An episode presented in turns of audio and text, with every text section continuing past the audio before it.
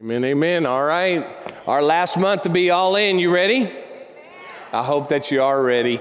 This, uh, this December, the Connection Point family, as I said earlier, is going to use the wonderful tradition of Advent to help us stay focused on the living and true reason for this holiday season. We all know that that is our Lord and Savior Jesus Christ. He is the reason for this season, the only reason for this season. What, what is Advent? Um, when we were, our pastors were getting together to talk about and pray about, well, Lord, where do you want us to go this December? The idea of, of letting Advent kind of lead us through December, uh, the Lord brought that to our hearts. And one of the things that we ask uh, a lot of people is, have we ever done that before? And for the most part, people said, I don't know that we've ever celebrated Advent together as a church family, all right? So, so with that in mind, what is Advent? Because you may be like me, I didn't grow up in a church that celebrated Advent. And so when I was serving at a church where that was first in play, it was a learning experience for me. But it was something that God really used to kind of help keep me focused. What is Advent? The word Advent is derived from a Latin word, adventus, and it means coming. Okay? Most people know Advent today as a time of anticipation and expectation for the birth of Christ. However, Advent began as early as the fourth or fifth century as a way that, um, that, that, that, that new Christians learned to pray and fast and learn how to be new believers in Jesus Christ. It was kind of like a new believers class, that, the way it started. Gradually, Advent developed into this season that stretched across the month of December. Now, Advent lasts the four Sundays leading up to Christmas. And the Advent season um, is, um, is, it not only symbolizes the waiting that the Old Testament believers did for the Messiah to come, but it also helps us to keep in mind that He is also coming again. Amen? Each week, we're going to light a candle on this wreath that will symbolize one of the, um, uh, one of the ways that Jesus Christ comes to bring light into the darkness, light into this world. Each of the candles represent a different thing that either has come through Jesus or something that is to come because of Jesus.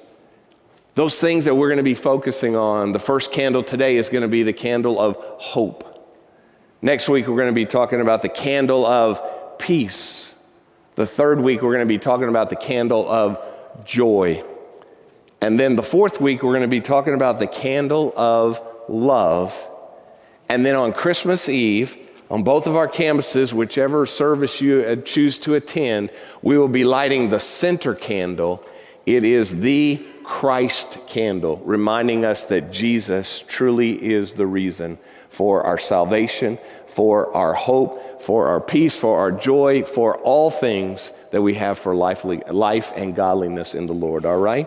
So, why would we do this thing, all right? Uh, why would we do Advent? Okay, a lot of things that we could do, but why would we do Advent? Well, here's four things that kind of helped me and that I was very encouraged by the first time I was able to celebrate Advent with my church family the way we're going to do it. First of all, Advent, and by going all in on this, this opportunity, it helps us to keep a proper perspective about self. I don't know if you think if you realized yet, but Christmas can be a pretty selfish season, right? I mean, we, we, Advent is this opportunity to, to remember that it's not always about us. In fact, for the most part, it's never been about us. Advent is an opportunity to remember that God has always had this wonderful, grand plan for history that is so much larger than puny little me and puny little you, right? for all the emphasis that we place on asking questions like, What do you want for Christmas, right? What do I want for Here's what I want for Christmas, and making our list and checking it twice. With all of that that's going on, we can get real distracted and make the Christmas season all about us and ours, right? But what Advent can do for us is to help us to take time to think about the gift of Jesus and the things that come with him as he enters our life, right? And it can help us to live and truly believe that Jesus is the reason for the season. And instead of being focused on us, we can be focused on worshiping the Lord with all of our heart, soul, mind, and strength, like we're called to do, and loving our neighbor as ourself, like we're called to do, right? Now, out in the foyer today and last week, there was a little set of cards that were out there called rack cards okay and it's a little bundle of cards that that eat that that there's there's 31 of them out there and each day of the month is an opportunity for you to take the card that has that day like you'll go today today december 1st there will be a scripture from the lord about who he is or who he wants to be in your life. And on the backside, there will be this random act of Christmas kindness that you and I are provoked to do. And think about it if you would take that little pack, right, and each day read that scripture and each day try to do what that random act of Christmas kindness is challenging us to do, realize by the end of the month, we would be impacted by 31 different scriptures. And 30, at least 31 different people will be impacted by the way we lived our life this holiday season, right? So I want to encourage you, if you didn't get one last week, you can get them out in the foyer of the bookstore area, over in our regular bookstore area in the Rock. It's a $3 donation. If you don't have $3, tell them I ain't got it, they'll still give you one, all right? But what we're hoping that, this season does is help us not to be so, not to get sucked up in the selfishness, right? Let's don't get sucked up in the selfishness of Christmas. Advent can help us do that. You know what else I love about Advent? Advent helps us connect to our BC family of faith, right? Now, we all know that history is a dividing line of Jesus, and, and for the most part, the way people keep their calendars, there's everything that happened before Jesus' life, and then there's everything that happened after Jesus' life. We got the BC and the AD. What I love about Advent is it helps me to connect with my faith family that was BC. Advent gives us an opportunity to imagine the long awaited coming of the Messiah that was promised thousands of years before his arrival in Bethlehem. See, in the Old Testament, people like Abraham believed in God and it was credited to them as righteousness, right? You see, um, all those animals that were sacrificed, all the lambs that were sacrificed in worship, they were all a symbol of the Lamb of God, Jesus, who would someday actually take away the sins of the world. You see, being, it, it, it, this helps us to connect to those BC believers and help us to understand what they went through we, we understand them a little more because we're on this side of the cross. We understand how it all was going to make sense. They didn't. They just trusted and believed God in what He said and what they needed to do, and their faith was credited to them as righteousness, a righteousness that Jesus would pay in full on the cross someday. And Advent helps us to connect with those Old Testament brothers and sisters of faith. But it also helps us to connect with lots of New Testament brothers and sisters in faith as well too. Advent, um, church, church tradition is not authoritative. Scripture is authoritative, right? But church tradition isn't. But even though church tradition is not authoritative, it doesn't mean that we should not, that we, that we need to always remember what it means, is that we always need to remember we're not the first generation that's been trying to figure this thing out in Jesus Christ, right? We're in this world, but we're not supposed to be of this world. And there have been 2,000 years of believers in Jesus Christ on this side of the cross that have been trying to figure out ways how do we do this thing in a way that helps us to be in the world, but not of the world, because Jesus is coming again, but he hadn't come yet, and we're stuck here until we're not, right?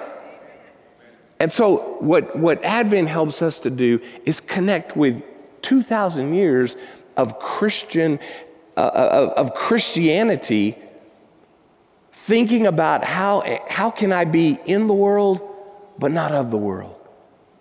What is something that I can do during this celebration, this, this holiday season, this Christmas, this celebration of the birth of Christ that actually helps me not to get selfish, but helps me to get selfless, right? And so, by, by sharing Advent, we share with lots of brothers and sisters in Jesus Christ through the years, through the decades, through the generations and generations that have been trying to do the same thing. And we can follow in their footsteps of how to make Christmas a little less selfish. Finally, what I love about Advent is, is that it connects us to the Father who has always had a plan.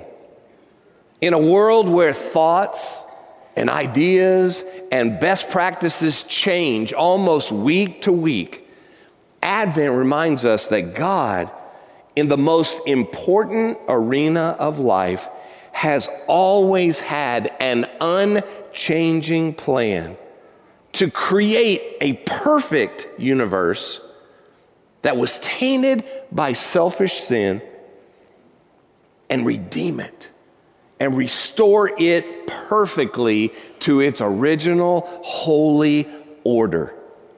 Advent reminds us that Jesus was always the plan for our salvation and our redemption. The plan showed up in a manger in Bethlehem. Advent helps us to remember that Jesus always will be the plan to come again and to permanently set everything once again into a perfect, holy order when he comes again as the King of Kings and the Lord of Lords, right? The Bible says when he comes again, the Bible says when he comes again, he's not coming as a little baby, he's coming as a warrior. Man, he's to have pants, and down the side it says King of Kings and Lord of Lords, right? And he's not going to be coming as a little baby spitting up. He's going to be coming as a mighty warrior with a sword.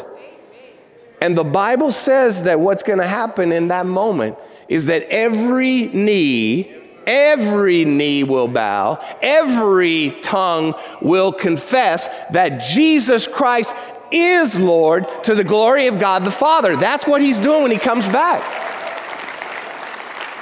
And that ought to excite us this Christmas season. That ought to do something in us a lot more than if we get that sweater that we want, or that toy that we want, or those chief tickets that we want, right? There's a bigger game going on than all that. And that's what Advent helps us to remember, right? And here's the beautiful part about it if you and I will go ahead and bow that knee right now. Right now. And say, Jesus, you are my King of Kings now. You are my Lord of Lords now. Forgive me of my sins. Be the boss, the Lord of my life, right? Then, then you get to share in his glorious redemptive plan, not only now, but for forever, right? You are with him, you're on his team. And when he comes back, he's going to be separating everything that, that has lined itself up against the glory of God and line up everything that has set itself up for the glory of God. And those of us, humanity, who have bent the knee and said, Lord, I want you to be my Savior, my Lord, my King of Kings, my Lord of Lords. On that day he comes back, we will be with his glorious, eternal, forever side of things. And there will be some people that the very first time that they ever bowed, they were like, I guess you were right. You are the King of Kings, you are the Lord of Lords. But because everything they lined up in their life is against the glory of God, then they get to share in that destiny. That's not, Jesus came not to condemn the world, but that the world would be saved through him. You don't have to be on that side of the accounting when he comes again, right? Advent reminds us he's coming again. It ain't over yet, right? Now, that's a great segue into what this first candle is all about, right? Because this first candle is all about hope.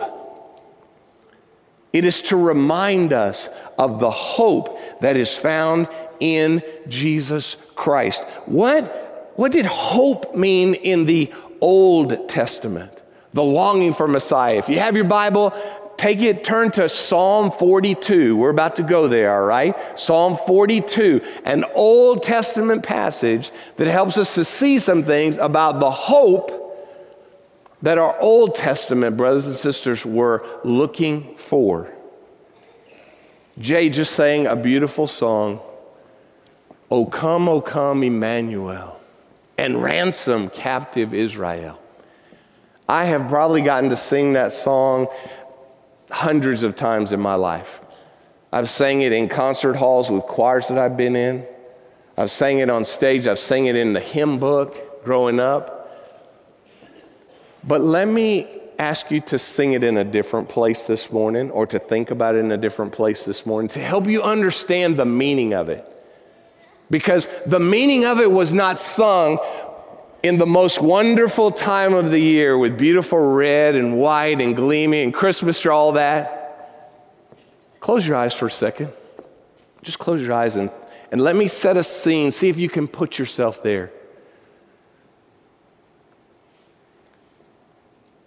You're a man or a woman.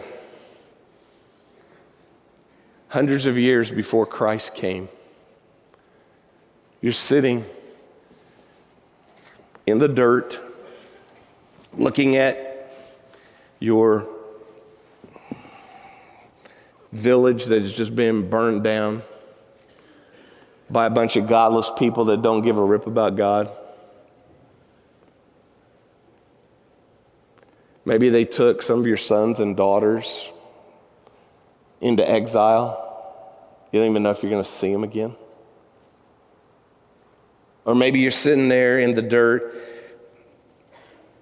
because you went through the pantry and there's nothing there because there's been years of famine or plagues of locusts that have just come and worn out the land.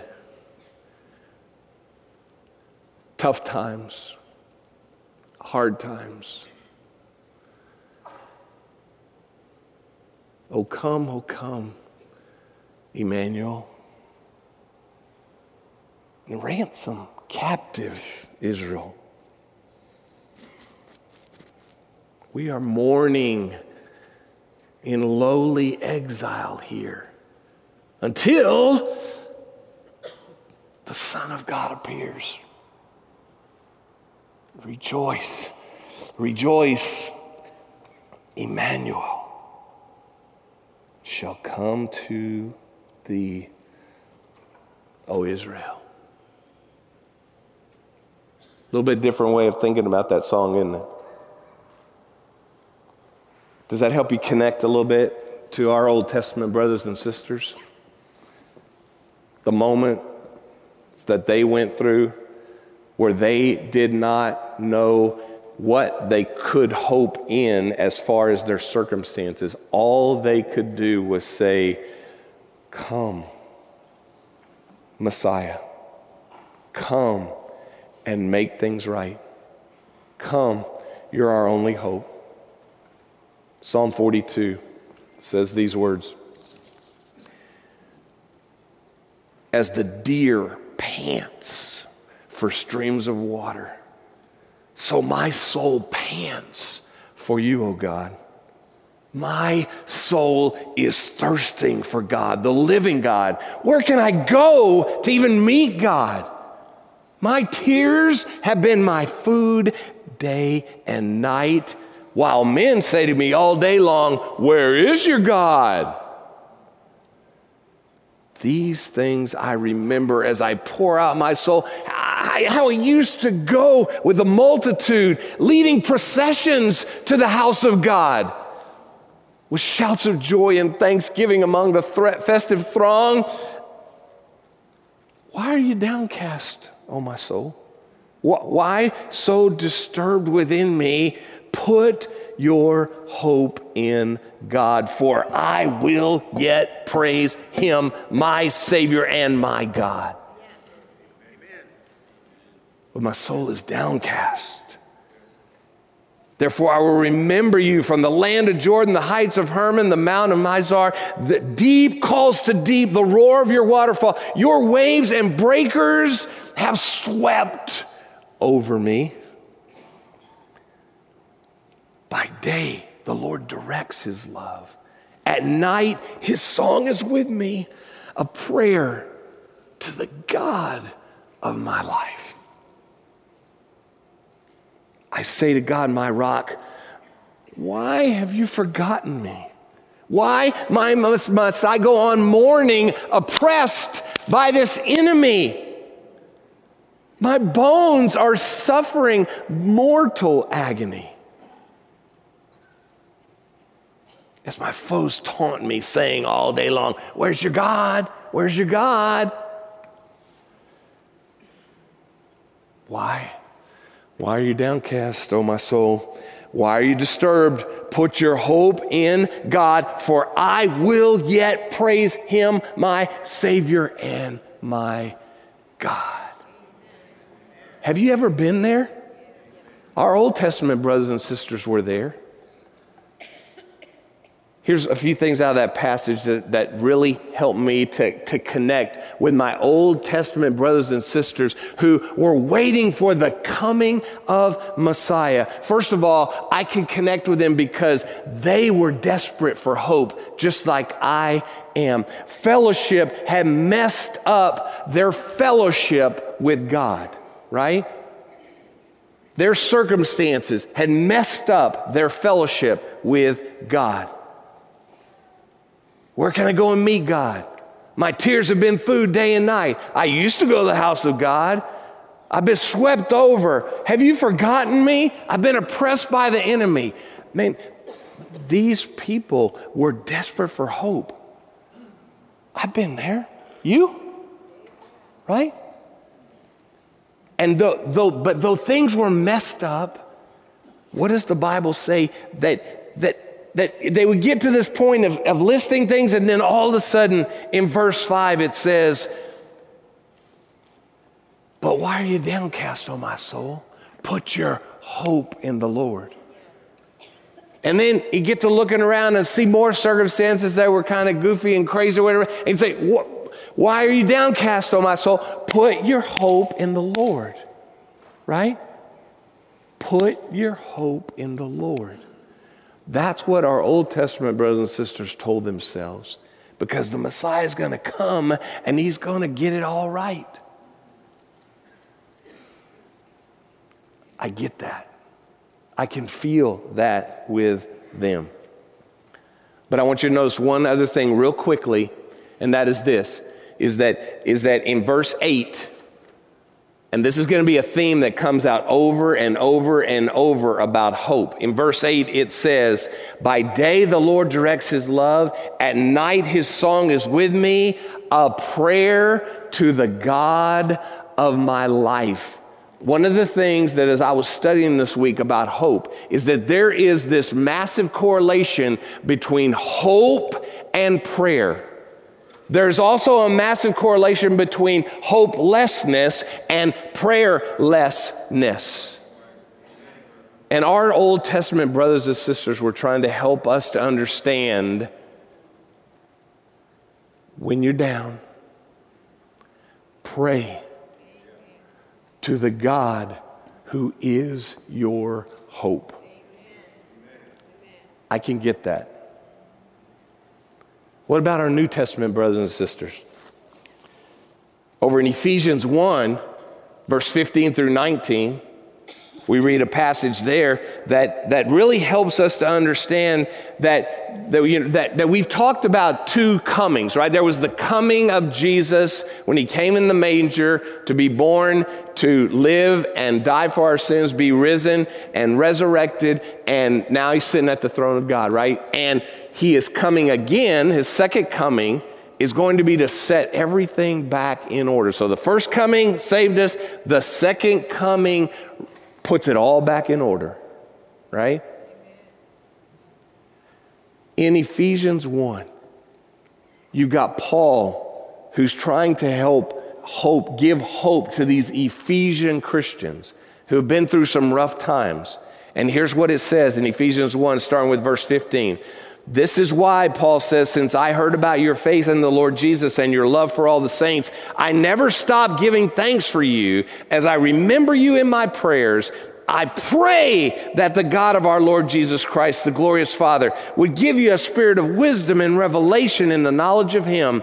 Verse 18, I pray that the perception of your mind might be enlightened so that you might know what is the hope of His calling, what are the glorious riches of His inheritance among the saints, and what is the immeasurable greatness of His power to those who believe according to the working of His vast strength.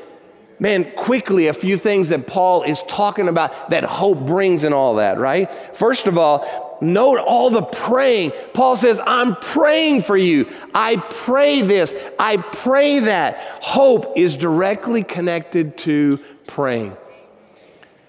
But also, hope, he says, comes as we think about our inheritance and hope comes as we think about His power. When we are in a hopeless situation in our physical earthly eyes, and we need to connect to the hope of heaven, Jesus Christ, and let Him put some hope in us, restore some hope in us. Paul says, thinking about our inheritance and His power ignites the spark of hope. You see, because the, the, the hope, the, the, the, the inheritance that he talks about relates to the access that we have. Because Jesus Christ came in that manger and he lived and he died and he rose again, he has given us access. You and I are sons and daughters of the Heavenly Father. Man. But look what it says about the, eh, as it relates to the second coming. He talks about power. Power is about change.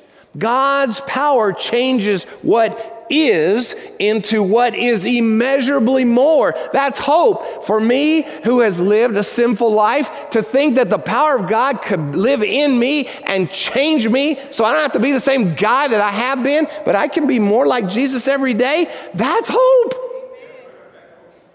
And to think about this nasty world that we live in, that I can't even drive home without having to shield my eyes from billboards. I can't even watch commercials when I'm watching football because of the things that it tries to lead me to do and be a part of those kind of things. I ain't even looking for it and it's hitting me in the face. But the power of God says, hope. If your hope is in the Lord, those things are going to change. Because when he comes again, there ain't gonna be no nasty billboards, right? There ain't gonna be no nasty commercials. He is gonna set everything in play according to his glorious holiness as he intended from the very beginning. So the question is do both of these comings, the, the, the first coming in the manger that gives us inheritance, and the second coming that gives us power, how is that playing out in your life today? Is that, is, is knowing those things, being, being convinced about those things, bringing hope into your life today? Or is it, or, or, or are you just wallowing in the circumstances. Life is trials and troubles. Sorry, welcome to adulting. Right? But through a relationship with Jesus, the Messiah, even in the midst of trials and troubles, there is hope. Hope is in us because Jesus is in us. We need to quit hoping for things and we need to hope in Christ. There's a difference between saying, Lord, I need this, and Lord, I need you. Lord, I hope this happens. Lord, I hope you happens. Right? right? Our inheritance gives us the opportunity to share in that kind of praying. Lord, because you're in me, hope happens because you happen. Power happens because you happen, right? That's what brings hope in the midst of living in a dark world. It ain't over yet, gang. It ain't over yet. So if your hope is kind of jacked up right now, okay? If your hope is messed up right now, if you need a reboot on hope, if you need the spark of hope to ignite in your life so that you can claim your inheritance as a son or daughter in Jesus Christ and let Jesus go to work to change things because of his great power, right? Here's three things to remember. First of all, remember that your hope directly correlates to your praying. The reason why some of us are hopeless is because we're prayerless. And Jesus did not give us an inheritance that was an isolation from Him. He brought us into His glorious and wonderful fellows, into His God forever family, into a relationship with the Heavenly Father where we can call Him Daddy, Abba, Father, right? Our hope directly correlates to our praying. And remember this about prayer the purpose of prayer is not to align God up with our game plan. Did you hear that? The purpose of prayer is not for you to tell God what He needs to do. It's not for me to tell God what He needs to do. The purpose of prayer is to line, align us up with Him and all the hope and power that He can bring.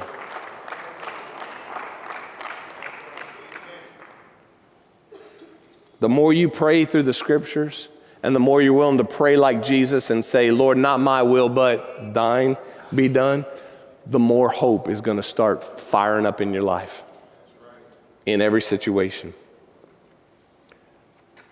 There's two, two ways that I want to challenge you as, a, as, as individual church members and as a church family about how to ignite prayer so that hope will ignite, ignite for you and for us.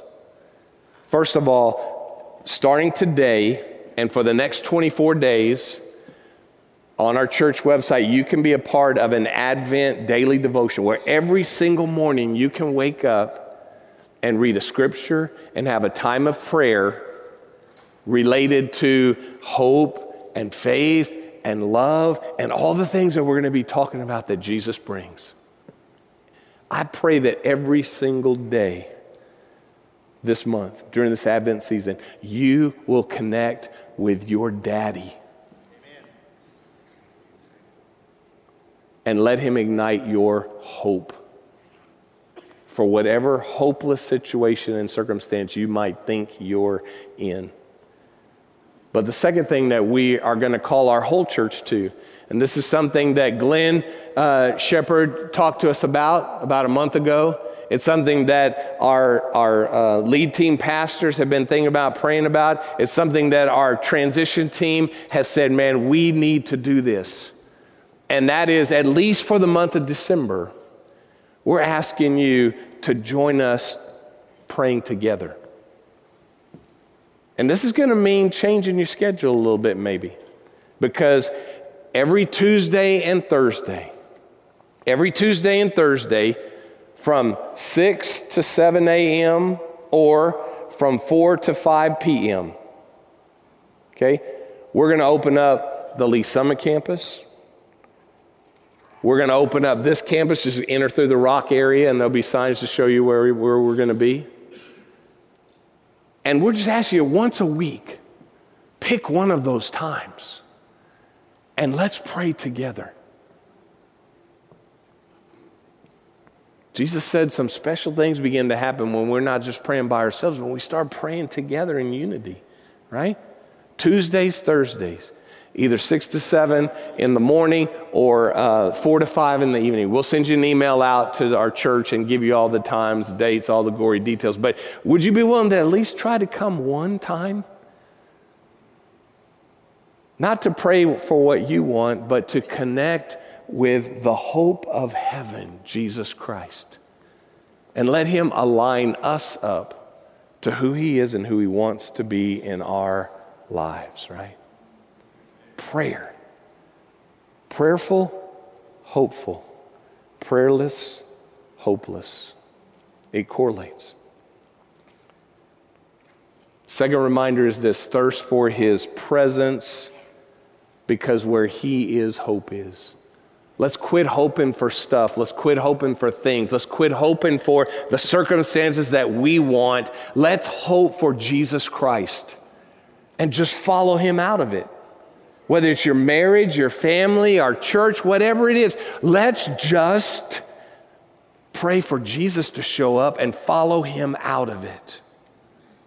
Don't go after His hand, go after His face. That's where hope gets started. And then, thirdly, act with faith in Jesus, not with feelings about your circumstances. If you're just bogged down in your circumstances, you're going to be bogged down in your praying and your living and everything. But if you will just get bogged down in your faith, the flames of hope will ignite. And what God does in you will splash over into others. And you will begin to hope. Your family will begin to hope. Our church will begin to hope. Our community will begin to hope. Maybe our state, our nation, and our world. Why not us? For the glory of God alone. Jesus, the hope of Christmas. Let's pray together. Lord, we love you and we thank you so much for loving us first and loving us best.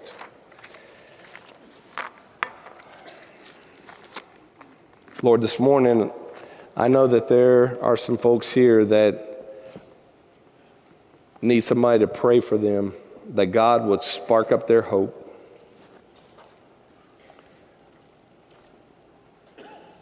So, Lord, I pray that as we sing this next song, Christ, our living hope. Not bringing hope is our hope. I pray that there'll be a lot of people who come down here talking to you, talking to each other, asking somebody to be their prayer partner for hope. So that this Christmas season, it ain't about us as much as maybe it has been in the past, but it's about you. And that we could truly walk through this Christmas season loving you with all our heart, all our mind, all our strength, Lord, and loving the people around us even more than we love ourselves. As heads are bowed and eyes are closed, if you're a life group leader or a deacon or one of our counselors, man, I'd love for you to just kind of spread out around the maybe around the front, down these sides over here, whatever else, because there may be somebody here today that, man, they walked into this room saying, My family situation is hopeless. My marriage is hopeless.